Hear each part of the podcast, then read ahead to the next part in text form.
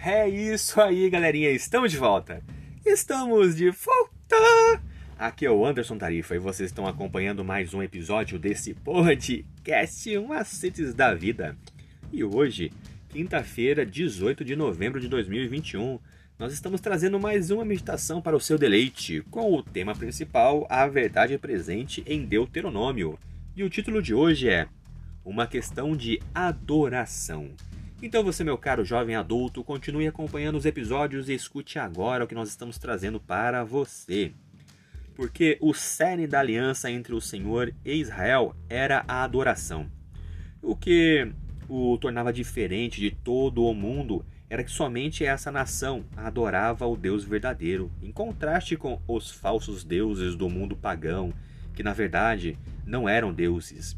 E vejam agora que eu, sim, eu sou ele, e que não há nenhum Deus além de mim. Isso está escrito em Deuteronômio 32, 39. Vamos ouvir agora a leitura de alguns textos. O primeiro é Deuteronômio 4, 19. Deuteronômio 4,19, nós estamos utilizando a nova tradução da linguagem de hoje. E quando olharem para o céu, não caiam na tentação de adorar o sol, a lua ou as, as estrelas, pois o Senhor, o nosso Deus, repartiu o sol, a lua e as estrelas entre os outros povos para que eles os adorem. O próximo texto é Deuteronômio 8, 19. Deuteronômio 8, 19.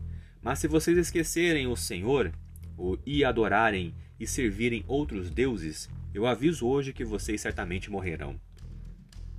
O próximo texto é Deuteronômio 11:16.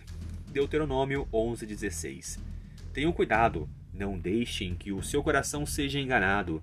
Não abandonem a Deus para adorar e servir outros deuses. O próximo texto e o último agora é o Deuteronômio 30 no versículo 17. Deuteronômio 30, 17. Porém, eu, eu lhes afirmo hoje mesmo que se adorarem a Deus e não quiserem obedecer e se caírem na tentação de adorar e servir outros deuses, nesse caso vocês serão completamente destruídos e não viverão muito tempo na terra que estão para possuir no outro lado do rio Jordão.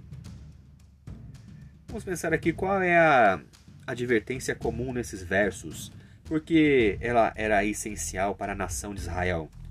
Milhares de anos atrás, e como hoje, o povo de Deus vivia em meio a uma cultura e ambiente que geralmente exalava padrões, tradições e conceitos que conflitavam com a sua fé. E por isso o povo de Deus deve estar alerta para que todos os caminhos do mundo, seus ídolos e os seus deuses, não se tornem objetos de sua adoração.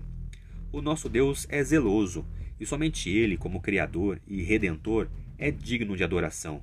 E não há meio termo, ou adoramos o Senhor, que traz vida, o bem e a bênção, ou adoramos outro Deus, que traz morte, mal e maldição.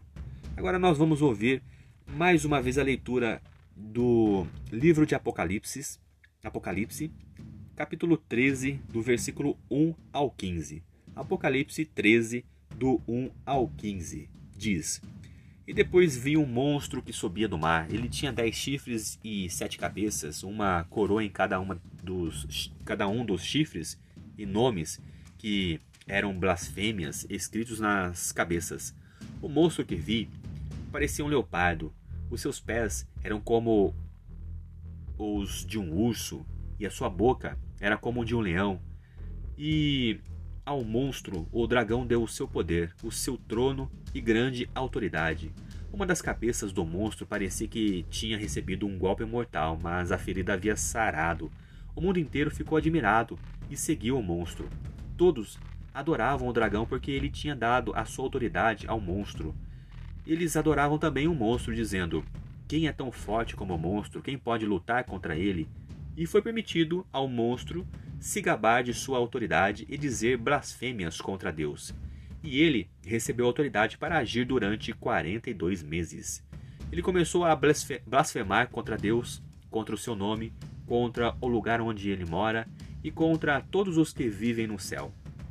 E foi permitido que ele lutasse contra o povo de Deus e o vencesse. E também recebeu autoridade sobre todas as tribos, nações, línguas e raças. Todos os que vivem na terra o adorarão, menos aqueles que, desde antes da criação do mundo, têm o um nome escrito no livro da vida, o qual pertence ao cordeiro que foi morto. Portanto, se vocês quiserem ouvir, escutem bem isso. Quem tem de ser preso, será preso. Quem tem de ser morto pela espada, será morto pela espada. Se exige que o povo de Deus aguente o sofrimento com paciência e seja fiel. Então, vi outro monstro que subia da terra. Ele tinha dois chifres, parecidos com os de um carneiro, mas falava como um dragão. Usava toda a autoridade do primeiro monstro na sua presença forçava a terra e todos os que moravam nela a adorarem o primeiro monstro, aquele cuja ferida mortal havia sido curada. Vamos nos concentrar na questão de como a adoração é apresentada, e em seguida nós vamos comparar esses versos com os versos de Apocalipse 14, do versículo 6 ao 18. Então, ouça a leitura de Apocalipse 14, do versículo 6 ao versículo 12. Então vi outro anjo voando muito alto, com uma mensagem eterna do Evangelho para anunciar aos povos da terra, a todas as raças, tribos, línguas e nações. Ele disse com voz forte: Temam a Deus e louvem a sua glória, pois já chegou a hora de Deus julgar a humanidade. Adorem aquele que fez o céu, a terra, o mar e as fontes das águas. Um segundo anjo seguiu o primeiro, dizendo: Caiu, caiu a grande Babilônia ela embriagou todos os povos, dando-lhes o seu vinho, o vinho forte da sua terrível imoralidade. Um terceiro anjo seguiu o segundo, dizendo com voz forte: Aqueles que adorarem o monstro e a sua imagem, e receberem um sinal da, na testa ou na mão, beberão o vinho de Deus, o vinho da sua ira, que ele derramou puro na taça do seu furor eles serão atormentados no fogo e no enxofre diante dos santos anjos e do Cordeiro. A fumaça do fogo que os atormenta sobe para todo sempre. Ali não há alívio, nem de dia nem de noite, para os que adoram o monstro e sua imagem, nem para qualquer um que tenha o sinal do nome dele. Isso exige que o povo de Deus aguente o sofrimento com paciência. Esse povo são aqueles que obedecem os mandamentos de Deus e são fiéis a Jesus. E o que acontece lá em Apocalipse, que reflete a advertência dada em Deuteronômio e em toda a Bíblia sobre a adoração falsa? E por mais diferente que seja o contexto, a questão é a mesma. As pessoas irão adorar a Deus, o Deus verdadeiro, e terão vida, ou sucumbirão às pressões abertas ou sutis, ou ambas, para deixar a sua fidelidade a ele e enfrentarão a morte. Em última análise, a resposta está no coração de cada um. Deus não forçou o antigo Israel a segui-lo e não nos forçará. Nós, como nós vemos lá em Apocalipse 13, força é o que a besta e a sua imagem irão empregar. Deus, em contraste, atua por meio do amor.